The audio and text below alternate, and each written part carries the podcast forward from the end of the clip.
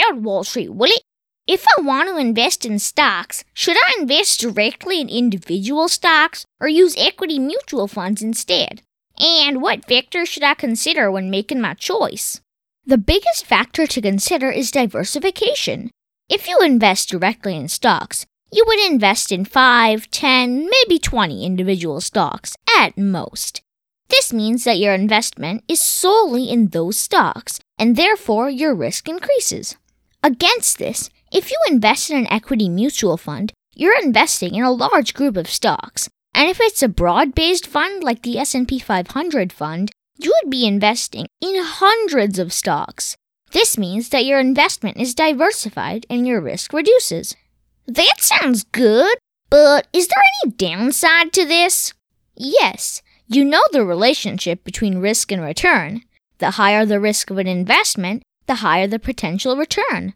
So, an investment made in individual stocks has the potential to provide a much higher return than an investment made in equity mutual funds. On the flip side, an investment made in individual stocks also has a way higher potential of providing a negative return or losing money. For example, if you had invested in Amazon stock 10 years back, you would have received a return of 2,400%.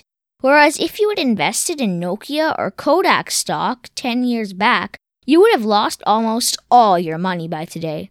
Against this, an investment in diversified equity mutual funds would have provided an average return of 10 to 12% per year, or around a 180% gain over the 10-year period.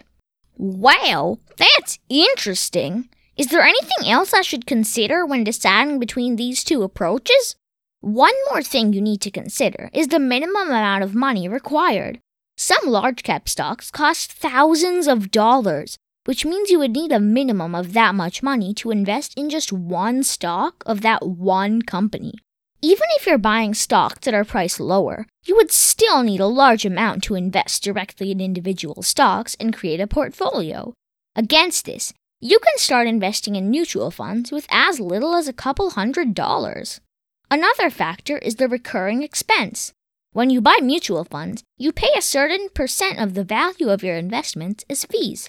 Depending on the type of mutual fund, this could be anywhere from 0.05% to 3 or 4%, which reduces your return by that much. A direct purchase of stocks does not have any such ongoing expense. So, would you recommend investing directly in individual stocks or investing in equity mutual funds?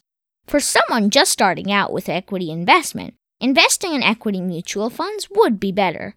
Investing in index funds, like S&P 500-based index funds, would be an ideal approach since it provides a good balance of diversification, low expense ratio, and predictable returns over the long term.